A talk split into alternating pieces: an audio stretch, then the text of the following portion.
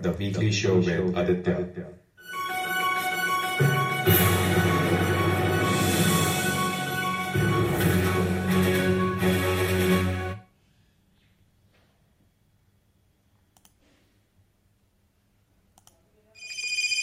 is Saurav, and you're listening to my favorite talk show, The Weekly Show with Aditya.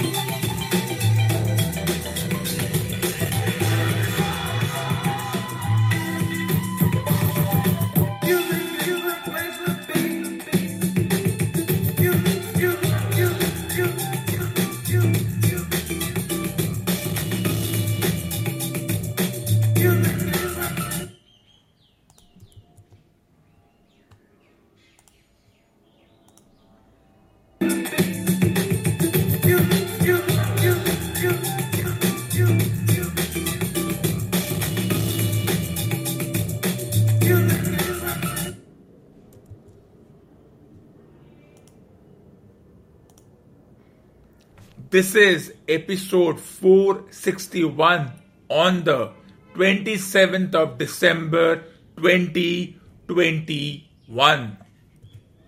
70,000 people watching a match in Australia and zero in South Africa. That is the kind of difference that is there due to this imaginary situation that has cropped up once again. Everyone is afraid. And the India-South Africa Ashes is being played behind closed doors.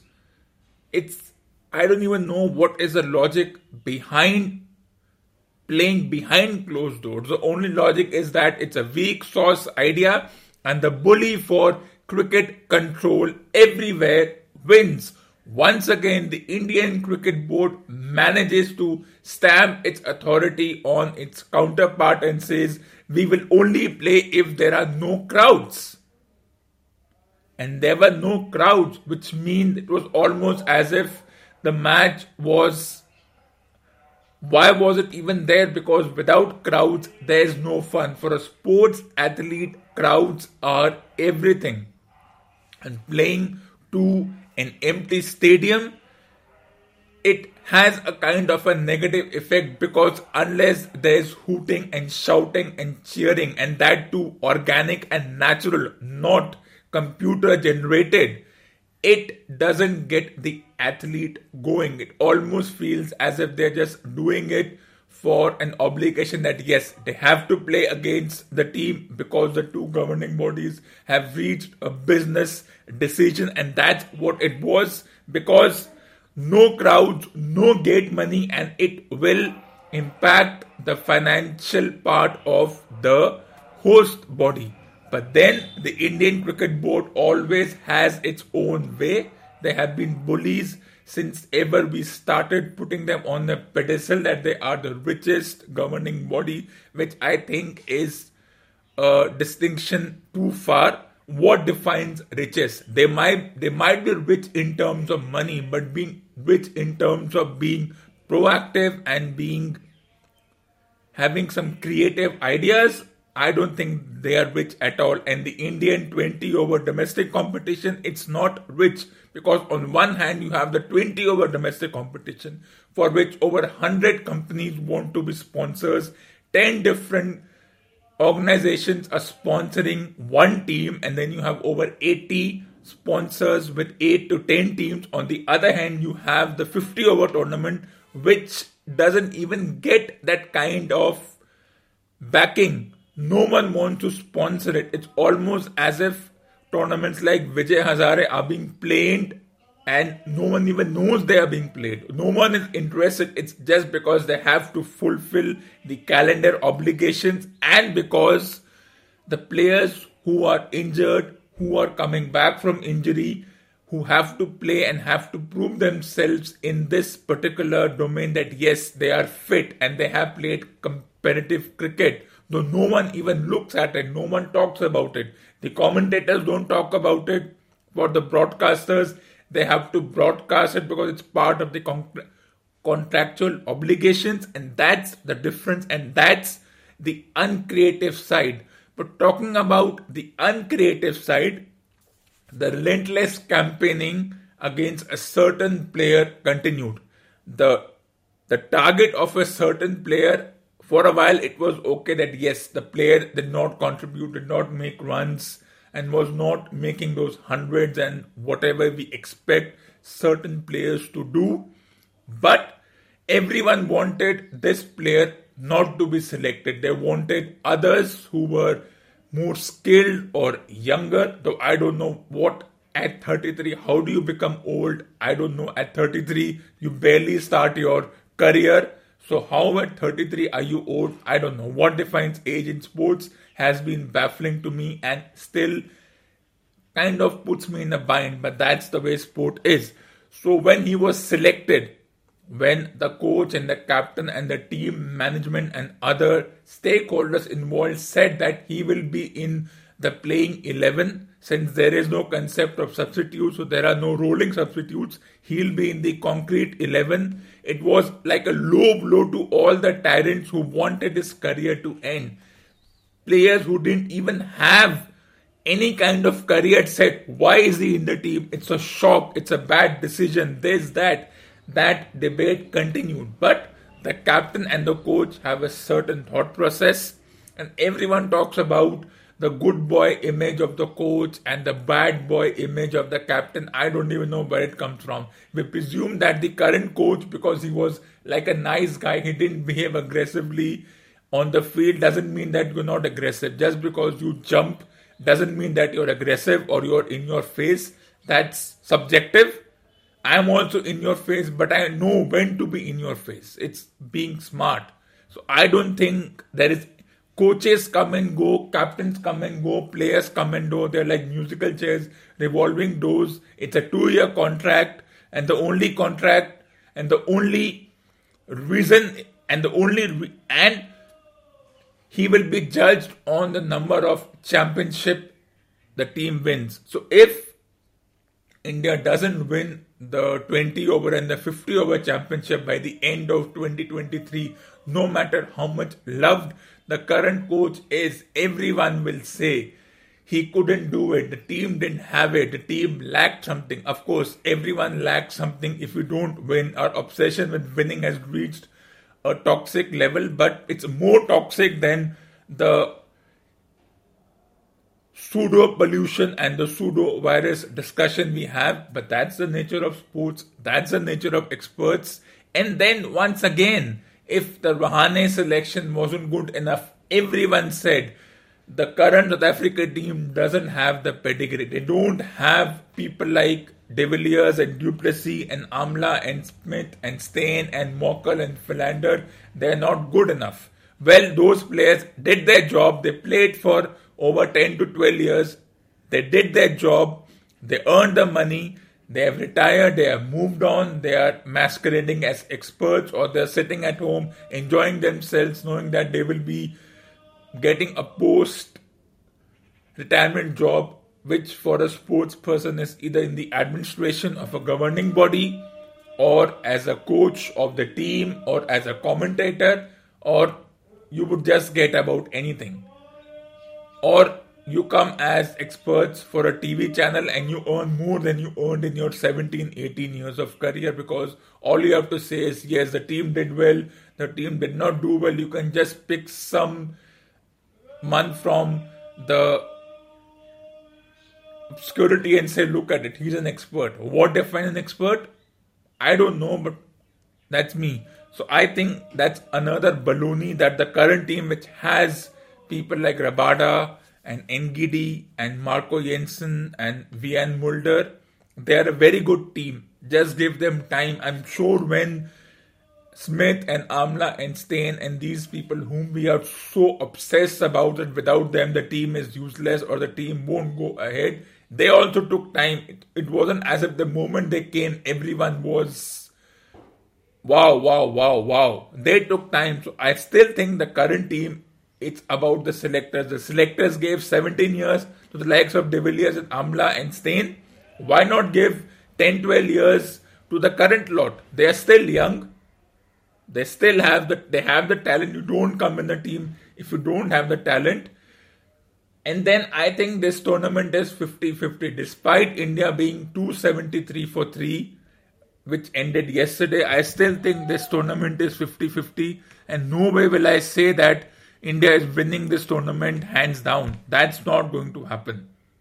That is not going to happen at all. That's just an excuse.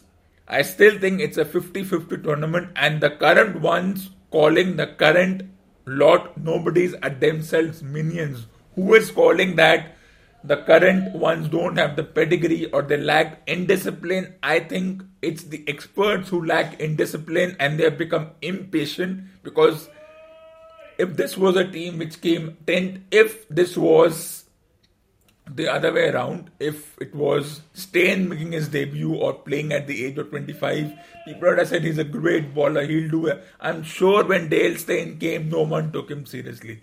He played for 17 years or through his injuries, 12-13 years. Only then everyone started saying, okay, he's a great bowler. Because it's just a matter of subjectivity, who is great and whom we think doesn't have the pedigree. And this discussion around all this is absolute hogwash and absolute baloney. And that is why it's a universal truth that the contemporary Indian sports, print, electronic and digital journalists and journalists all over in general are hypocrites and insensitive, because they wouldn't dare say this against if certain players were in the team. Okay, they did well, but give time. We don't know what's going to happen. It's a 50-50 situation. Anyone can win. India may have scored 270 for 3, and of course, once again, everyone targeted Kohli for poor shot selection, which I disagree that it was a poor shot selection, because what defines that, I don't know. Yes, he played away from the body, and as a former player said, he didn't have the patience to wait. The modern day batter after 8-9 dot balls cannot wait.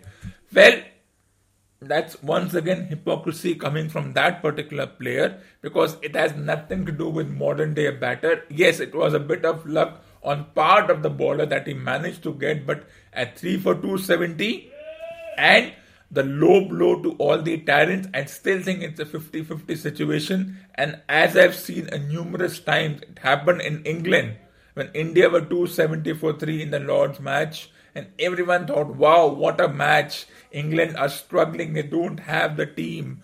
Broad and Anderson are not doing the job. Robinson is too heavy behind the years bowler, a rookie. What happened the next day? India lost 7 wickets for 100 runs. They were bowled out for 360. They went on to win the match. No one is denying that, of course. But Rahul scored 100 in that match. Kohli looked good before. Once again, he edged 1-2 slips, which is fine. You edge. I still think Kohli is better than Tendulkar and the rest of them put together. Yes, he's on your face. Yes, there are leadership issues. Yes, there are confrontations with the governing body. When has that not happened? Let there be confrontation with the governing body. So what? Even the governing body is not the final say. And who needs who? It doesn't make a difference. So as I said, this game, when we discuss it on Wednesday morning, what will happen? You don't know. I don't know. But I still think at 3 for 270, it's still a 50-50 situation. You might see players get out in the first 3-4 overs and we will say, wow, South Africa bowled short on day 1. But they changed their line and length on day 2 and they bowled better. This has happened millions of times. Not for the first time, not for the last time. And the sport is such that if a team is in a good position on a certain day or in a certain situation the other team has come to play, they're not going to lie down. And it's fine if teams don't score 500. 500 is not fun. 500, 600 I think is no longer fun. I never like teams scoring 500. So I still think it's a 50-50 situation. You still have Pant and the two all-rounders in Ashwin and Thakur along with the three fast bowlers. You still have three very good batters. And as far as going with five bowlers, I think it's a good decision. Four bowlers and one spinner is a very good decision. Yes, no Jadeja. So you go with Ashwin, and all the talk about Ashwin not being picked up for the England tournament will go down in drain. Continuing that discussion, another team which was put off after their relatively mediocre performance was England, who were bowled out for 185, and every newspaper said, at least the Indian newspapers which I read, I don't know what the local newspapers said and newspapers of other countries following this tournament said, I only know what the Indian newspapers printed, that England have been boxed out, Australia are in a good position, they will take a huge lead. So they predicted even without knowing whether it will happen. It was just a preemptive prediction. Okay, yes, Australia will make 500. They will get a lead of 300. England will lose by an innings and whatnot. But right now, Australia have lost 6 wickets. And they have lost their stalwarts and Warner and Smith and Labuschagne and whatever. And they have their all-rounders and Alex Carey and Cameron Green at the crease. And it's tea time right now. But the thing to understand here is that once again, without understanding that the England team is not here to be given and to be called off. It's 10-15. Okay, it's a 2-0 lead. So yes, one can say that Australia have kind of won the tournament. They need one more win to retain the tournament. And no other team has gone to win 3-2. 3-2 is a long way to go, but remember what happened in the Oval Test match. If you were following it, India made 190, yet went on to win the match. In the Johannesburg Test 4 years ago, India were bowled out for 180, yet they went on to win the match. So I still think this match has a lot of time left and lot of things left. Neither of the two teams are out. Australia has not taken the match by the scruff of the neck, as is the term often used. England are not done. They've also come with a plan. They're not going to just lie down and wait that, okay, Australia will take a lead of 400. It was never happening. Okay, if one team can make 185 and the batters don't respond, then the other team is not going to bat and make 400. It could have happened once upon a time, maybe because the bowlers didn't have confidence or something. And we think that if this team had the Pontings and the Wars, they still would have not made runs. So I don't think it's too early to call them off, and it's an insult if you call a team off. So as far as South Africa is concerned, they are still not out of this particular tournament. As far as England is concerned, looking at how the game has gone and how England have kind of made sure that they will keep themselves in the match, I think it's a 50-50 situation. It's too early to say which team has a greater chance to win. Yes, you take a lead and then, yes, there's a partnership and then anything is possible. The other team gets a lead. But remember what happened in the India-England match at Oval. India made 190. England got a lead of around 100. India then scored over 470 runs, got a lead of around 360 runs, and then went on to win the match. Can England do it? Yes. Will they do it? I don't know. That's on them. That's their decision, that if they can do it or they cannot do it. But as far as this match is concerned, I still think it's a 50-50 situation. You might see someone like Marco Jensen a 20-year-old potential great guy, because I'm sure when people like Bonnie Morkel, 20-year-old, came to the team, no one took him seriously, and now everyone invites him to be an expert because that's the easiest thing to do. Sitting at your home through video conferencing, you don't even have to move away from your seat. It's the easiest thing to do in the world. And once again, I'm happy that it was a low blow to all the tyrants who wanted a certain player's career to end, because for me, it's time for certain sports experts' career to end. Maybe there should be a relentless campaigning against them that, okay, we are done with your blah, blah, blah. You have been running your mouth for the past 30 years. It's time for you to call it off and say, I no longer can do it. Just because I'm an expert, it doesn't require much of an energy. It doesn't mean anything. So maybe it's time for us to say that certain so-called experts' career, it's time to end it. It's time for them to say, I'm done. It's time to move to a fresher lot, and we know who that fresher lot is. But there's still time for that.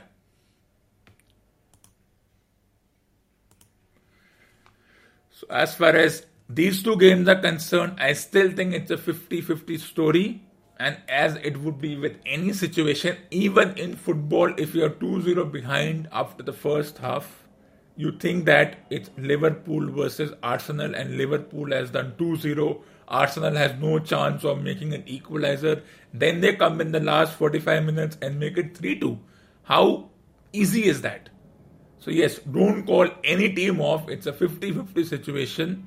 I don't know what's going to happen, but I still think South Africa has a lot of time and very good batters. Okay, no Duplessis, no De Villiers. What did they do? De Villiers since 2018 became the most selfish player. He had his arguments with the coach and the management, just like you have. And everyone started questioning, should he be there? Should he not be there? What will happen? He kind of put the entire South African administration in a pickle. They didn't know whether he was playing. Then they didn't pick him for future tournaments. So essentially, you may think that these are nice players, but the nicest of players can be the most arrogant and the most selfish. And there is one example, a lot of examples. I won't take their name because it may hurt the pseudo sentiments of the pseudo fanatics, and I don't have time to deal. I don't think I want to deal with that because I have no time to deal with pseudo fanatics. So yes, the nicest of players can be the most selfish. In fact, when it comes to careers, when it comes to making good moolah, everyone is selfish. There are no nice people and there are no unselfish people, selfless. When it comes to earning career, everyone at every point in time will and always will be selfish. So if they say, I don't want to play no longer because I want to give other people an opportunity, it's still a selfish decision, because then you put the other player in a pickle. How will that player pick off? Because this player is not there, it puts the management in a pickle. Can we get a good player in place of him? Do we have the time to groom the other guy? So as I said, just because they smile and they laugh, it doesn't mean anything. That's for the camera, and that's what the whole idea is. You smile in front of the camera and you are like this nice, gentle person. It doesn't work that way. It never works that way. A bit of a smile, half the time we smile, but that smile is not genuine. So I think I'd rather smile when it's actually I want to smile. I don't want to smile just because I should smile. And when it comes to smile or being nice, you don't have to be nice. It doesn't mean you're supportive or you talk in a nice, soft voice. It doesn't work like that. It never works like that. That's just being selfish. But that's the nature of sports, that's the nature of careers, and that's the way things work.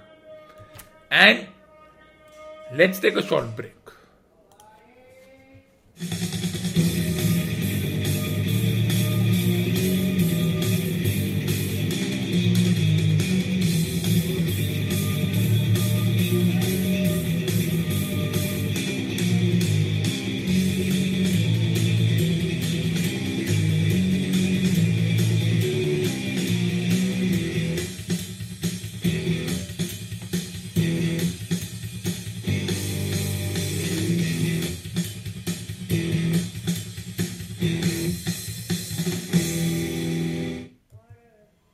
So this ends episode number 461 on the 27th of December 2021. Stay tuned for the next episode.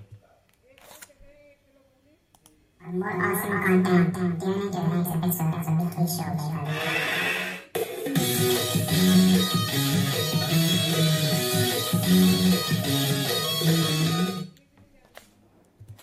And I will be back on the Wednesday, 29th of December 2021 with episode number 462. Until then, once again, let's take a short break.